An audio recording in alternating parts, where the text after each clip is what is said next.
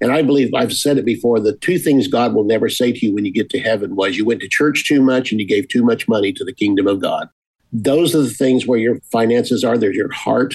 And when you come to church and you're faithful to go to church, that's where your heart is. I would just say come back to the things, the two or three things that are most important to God. And that's winning souls, coming to church, being faithful to give into God's kingdom.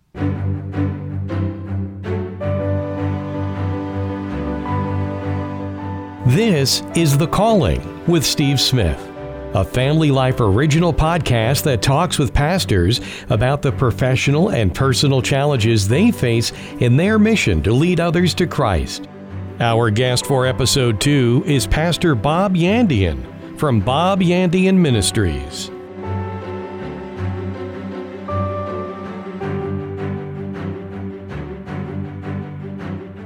Well, Pastor Bob Yandian uh, joins me. I'm honored and privileged to have my very first pastor on uh, the Family Life podcast called The Calling. I was saved in uh, your church, God's church, but Grace Fellowship, uh, January 17th, 1988. And I can't help but think uh, of the times that you've heard that from people, but to encourage other pastors, I can't help but think there's so many times you don't know the outcome yeah. of how God uses uh, your message. Uh, you ever think about that sometimes? Go back, it's like, how many people, I wonder, came to the Lord through a message that God used through me? Well, that'd almost be incalculable. In fact, I was just thinking as you tell me how old you are, I'm just glad I'm still alive. oh boy, I'll tell you, there, there you go, still breathing and kicking. There you still go, still breathing. Yeah. Uh, we uh, before I left the church, we calculated how many ministers we had sent out, and we really had so many we didn't even know about because we ordained some and then we didn't ordain some. So we had many that there was no record of. But when we quit counting, we had 110 ministers, and that included missions and all types of organizations around the world. So it was quite great. It was quite incredible. Well, it was a long time ago, and I uh, it was my very first church that I walked into. That uh, I don't know if the term, if you like it or don't like it, but uh, the only way I could describe it is a mega church. First church I went into where there was hundreds and hundreds of people in the service, and you know a thing uh, called a, a, little, you know, back in 2020, uh, something happened and people stopped going to church and started watching online. Do you right. have you heard from other people, uh, other ministers? Now that you don't pastor your own church, you have your own ministry, which we'll get into here in, in a second. But have you heard that uh, just people are, maybe even the younger people, are just not coming back, or is it a generational thing, or what? What do you hear as you talk to other pastors?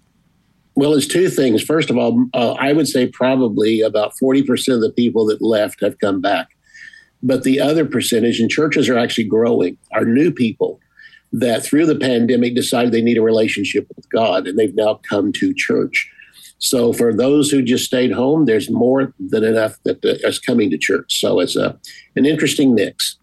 What are challenges of a of a church when you uh, look at multi generational? You know, you you have the young people that you just mentioned, and then you have people who've been around for a long time, and and you're having people who don't know the Lord yet; they're just being invited to church. How do you how do you focus as a ministry on uh, who am I talking to today? That kind of thing. No, you don't. You don't even think about it. You just preach to whoever walks through the door.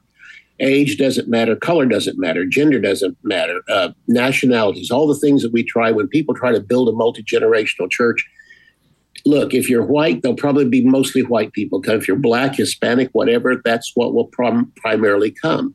But the point of it is, is, is Jesus didn't die for just one. When he was on the cross, he died for everybody. When my son took over the church, he was having real problems because one of the places he'd come out of was the youth group, and the youth group was just mainly arguing among themselves. Well, what are you going to do with 30 year olds, and what are you going to do with you know 25 year olds to 30, and what about those that have children? How are you going to minister to us? And he got so confused, he went to the Lord in prayer one day, and the Lord said to him, One generation. And my son didn't understand what he was trying to get across to him. And he said, The Exodus generation. And, and suddenly my son just went, Yes. There were mothers with children on their breast, all the way up to people over 120 years old. Mm. And God just called them one generation. A generation is who is alive right now, period. And it keeps moving every day because some die and some are born, but it just stays the same. So preach to whoever walks through the door because Jesus died for them. Talk about generations. I don't know if it's just because it's getting getting more attention or it's been going on for a long time, but uh, mental health issues seem to be growing rampant, no matter uh, what age group, I guess, but mainly in the maybe younger adults even. And and you hear some people say like, well, you're a believer in Jesus Christ. You shouldn't have any problems like that. You're not in the Word enough. You're not doing this. You're not doing that.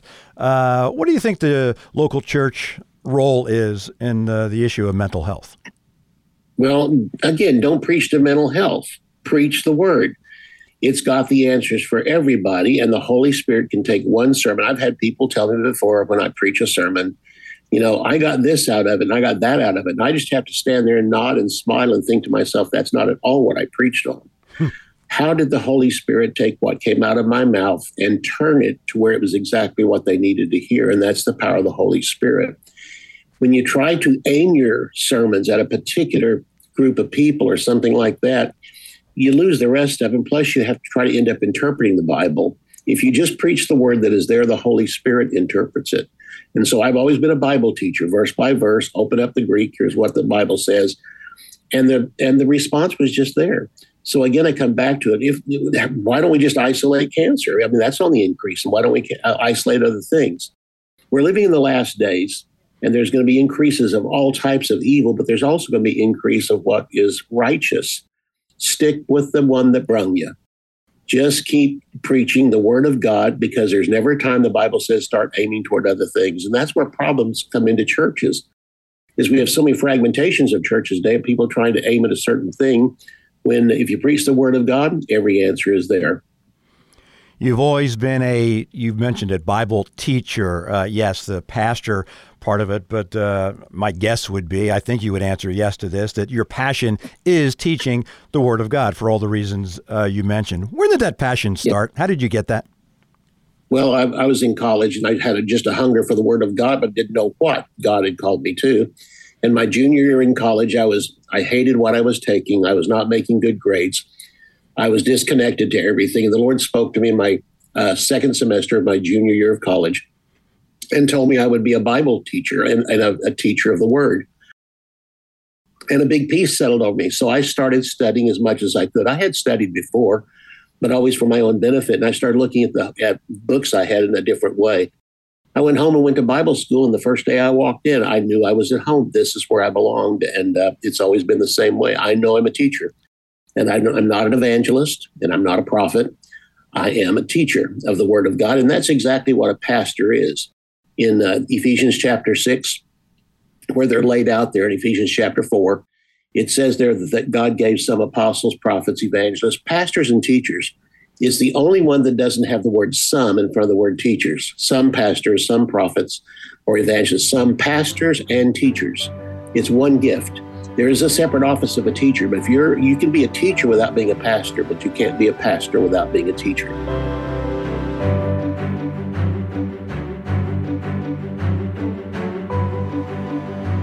That hunger uh, continues today. You're how how often are you out on the road? Uh, I know you have podcasts, and we'll get into that a little bit as well. But uh, uh how often do you get out in front of a live uh, congregation? Um, two to three times a month. Okay. Is that something that uh, you just continue to love to do? Like, what do you do in your off days? It's like I can't picture you not, you know, ripping open the, I study. the Word of God. Yeah. I, I, mean, I just delight in putting, making books, writing books, and creating sermons. But the other part of it is, is uh, no, I'm getting tired of traveling, and I'm looking forward to backing off right now to twice a month, and then eventually to once a month, and um, you know, I just don't have the physical stamina I used to have. Your Bob Yandian Ministries on your uh, website enjoyed getting back on track. Talk about that topic uh, a little bit and where that pointed. Getting back on track is your spiritual life, and it's the only thing that's eternal. All the other things we get off track on usually are just temporary things. And so, again, those those things that we'll take to heaven with us will be our salvation and our spiritual maturity and all these those things like that. So church attendance is important. And I believe I've said it before, the two things God will never say to you when you get to heaven was you went to church too much and you gave too much money to the kingdom of God. Those are the things where your finances are, there's your heart. And when you come to church and you're faithful to go to church, that's where your heart is. I would just say come back to the things, the two or three things that are most important to God. And that's winning souls, coming to church, being faithful to give into God's kingdom.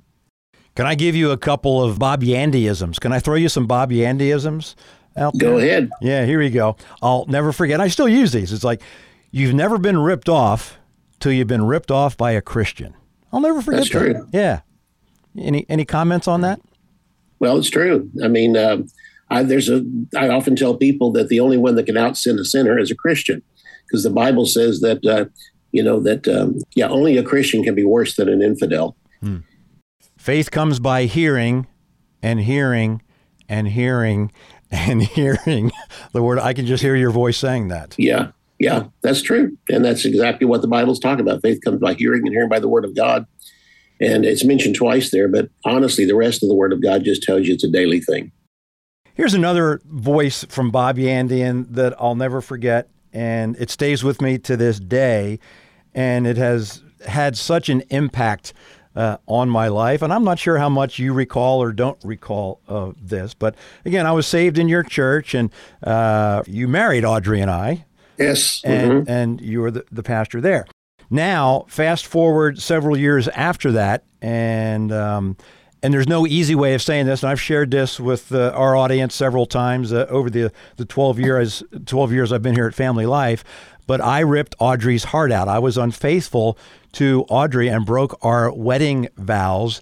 And um, she did something amazing. I'm, I'm skipping through quite a process, but she did something amazing. Uh, she forgave me and um, I had to get back on track. And and I knew that once I got back on track, that she still could have said, "Well, it's good for you for getting back on track, but um, I'm still not going to stay in this marriage because you broke our wedding vows." And and she would have you know been scripturally correct uh, for doing that, but she forgave me. And I, I called you one time, and I was just starting to get back on track, and you, get, you said something to me that honestly I didn't like to hear at first but I've taken it every day since then, uh, just to let you know the impact that you have on, on people's lives. I called you uh, and I said, Hey, I need some people to sit down and, and tell me, uh, you know, get my life back on track and make the right decisions. And, and can we meet? And you said, No, uh, we're not going to meet. Uh, what I want, and I'm not quoting you exactly, but you said, I want to be able to call Audrey uh, tomorrow and say, "How's Steve doing?" You know that can. I want to call her next week, and I want to call her next month, and I want to call her six months from now and say, "How's you know is Steve still doing you know the right things?" And that I didn't like to hear that at first, honestly, but I have that has stuck with me so much that that. Uh, every day now that you know that was uh, five or six years into our marriage that almost ended. We talk about that a lot still to this day but it's a day by day thing. You die to christ every single day. And i to this day every day it's like okay what can i do to honor god to honor my wife and I make those decisions, and it's stuck with me. I'm not exaggerating when I say every day, and Audrey and I still still still talk about that. But that decision that you said to go like, no, we don't want to meet you. This is a day by day thing, and and the Christian walk is a day by day thing. That I don't know if I want to say thank you. I say thank you to the Lord for using you in, Yeah. in, in that moment, but. Uh, Wow, it's just such an impact on our lives and our children's lives because we always talk about what would have happened if. Again, I don't even know if you remember saying that. Uh, kind of, but you know what? My kudos go to your wife, you know, because that shows how much she loved you. And really, it was the Lord that rescued you, but her love too. Mm-hmm. Yeah, it's just a daily walk, uh, that that Christian walk, and it's not like, oh, I've arrived. You know, we never arrive, do Yeah. we? Yeah. I understand. That's true. Yeah, never arrive. Keep on going every single day.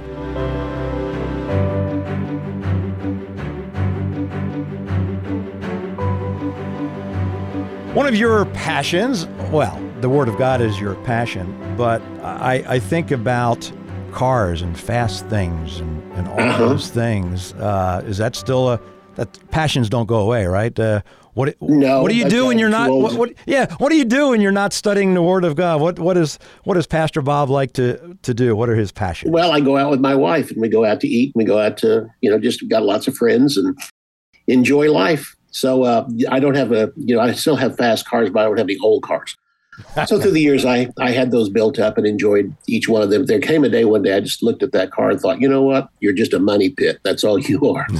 so I sold it, and I've got two newer cars that are really fast, and I enjoy them. You mentioned something earlier in our talk that uh, your son is a pastor. Uh, give us a, an update uh, on your on your kids. You know, people talk about the I don't know if is it, is it pressures? Do you t- you know that on on on pastors' kids because they're they're going yeah, to church and mom and dad. And are, once they get past that and just really open themselves up to what God has to say, I told them never get into the ministry because I'm in the ministry and never let people put you into a box because you're a pastor's son or daughter. Because my son had told me he's got tired of people saying to him all the time, So I guess you're going to be a minister because your dad's a minister. And so, um, anyway, there came a time in his life when he heard from the Lord that he was supposed to work at the church. And he worked through a number of departments. And then finally, when I stepped down, he became the pastor. And he pastored for eight years. And at the end of those eight years, he had paid off everything, sold the buildings, um, built another building, and I mean everything was right. And he, and he came to me and said, "Dad, all this time I finally came to a conclusion. I'm not a number one man. I'm a number two man. Mm. I was more comfortable working under." The, the principal of the Christian school, under the youth department leader, under the missions department leader, than under you. And he said, uh, anyway, I'm going to step down and turn away. He says, I want to become an associate pastor somewhere. And today he is the associate pastor in Centralia, Illinois. And I talked to him here not too long ago, and he said, Dad, I make less money than I ever have. He says, but I'm happier than I've ever been and busier than I've ever been. So, anyway, it was, del- it was delight to talk to him and him be so content and happy. And that's what I wanted.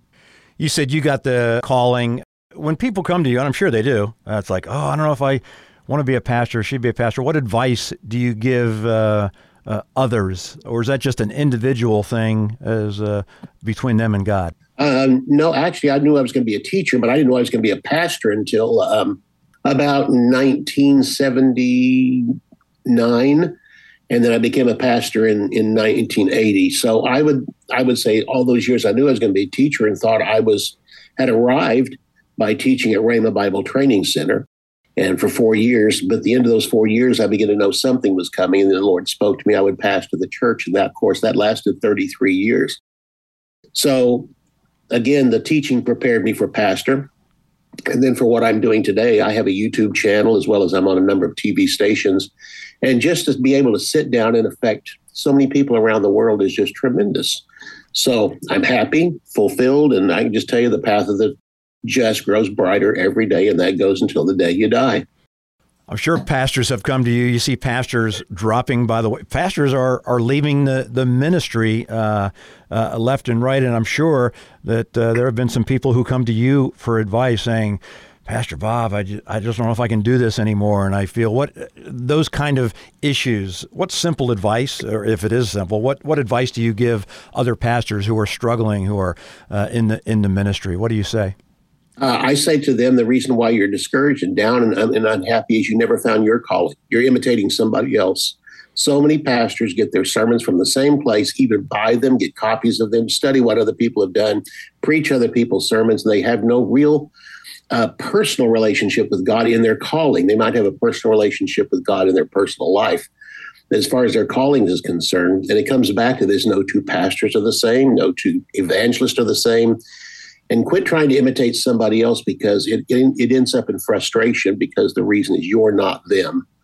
And so um, there was a show I watched on TV one day and something struck me because they said the, the men that went to the moon, mm-hmm. everybody was so envious of them, thought, you know, then when they got back, someone was questioning them and said, Did your life change going to the moon? And they said, Well, what do you mean? They said, Did you find your calling? Did you find what you're supposed to do? Did did your life suddenly make come together when you stood on the moon? They said, No. They said, Well, did you watch the Earth as you left? They said, No, we were too busy with all the, the mechanics of it and the instruments and everything. When we stood on the moon, we realized something. Our home was over our shoulder. We'd turn around and see the, the Earth rising over the lunar landscape. And they said, We really desired to be back home. And they said the point of it was is the moon we we found out was just a rock covered with dust. Hmm. How often do we look at somebody else's calling and stand in it for a while or, or go experience what they have and realize something I don't belong here. And so small churches are often wanting to be big churches, and big churches are wishing they were small again. I mean, you get out there and nobody's content. Be content in who you are. And you know, we, the whole thing comes back to the grass is greener on your side. Quit looking across the fence. And so that's a very important thing for ministers to realize is I'm an individual. I'm not the other person. I can learn from them, but I'm not going to imitate them. Okay, time for a uh, fun finale uh, that has nothing to do with the church. You have your choice of chocolate cake or steak. Which could you not? Which could you go through the rest of your life never having again? Chocolate cake or steak? Well, you know what? I like both, so I'm not going to say this. You know, but honestly, mm. I could get by the rest of my life with, without either one of them if I absolutely had to. But because uh, I could grind, I guess I could grind the burger. I grind, grind the steak up into a burger and all that. So I don't have I don't have a good answer for you there. I like both, but listen, my list of, of likes on foods is huge. Yeah, yeah. I got I got about three things I don't like. Yeah, right. and then the other one goes well. Uh, Pastor Bob Yandian, it's it's been a joy to uh, to catch up with you. Uh, I know it's the, the, the case in my life, and I can't even imagine the the countless numbers of others uh, who you've influenced uh, through the Word of God and uh, just sitting under your ministry. And again, it was my first church I attended. I got saved in your church. I'll never forget that day. But you know, one thing I will forget. I have no What's idea. That? I have no idea what you spoke on the day I got saved. I couldn't tell you. Oh, really? I couldn't tell you what the message was. This is not to downplay your teaching because there were so many other great teachings over the years. Yeah. But when I think back to like, wonder what was talked about that day. And I'm like, I don't know, but God was just overwhelmingly speaking to me yeah. during your message, whatever that is. Do you hear that often sometimes? That, that uh... um, actually, most people remember. You remember Chip Olin, oh, my yeah, associate? Yeah, uh-huh, yeah. Mm-hmm. Okay, well, he remembered on the day that he came to church and was so convicted and ran to the front to get saved. I was preaching on the sluggard mm. out of the book of Proverbs. Mm-hmm. He said, I know that's strange. I said, No, God can take anything, mm. anoint it, and speak to your heart. Yeah. Well, you've been an influence on our lives, and I know so many other people's lives, and, and God gets all the glory for that. And uh, Amen. He always does. And uh, say hi to your lovely wife, uh, Loretta. Will do. You too. Where can people find you online at Bob Yandian Ministries?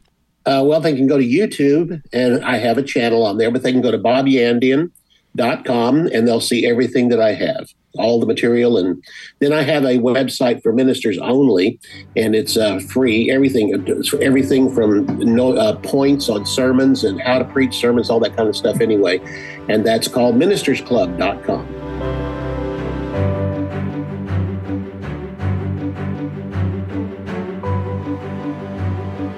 You've been listening to episode two of The Calling a Family Life original podcast. Be sure to check out all of Family Life's original podcasts, including Therese Talk, If That Makes Sense, The Parable Podcast, and Business by the Book. You can find them wherever you download content or at familylife.org. Family Life is a not for profit listener supported ministry, relying on your generous support to make podcasts like this possible. Find out how you can get involved when you go to familylife.org.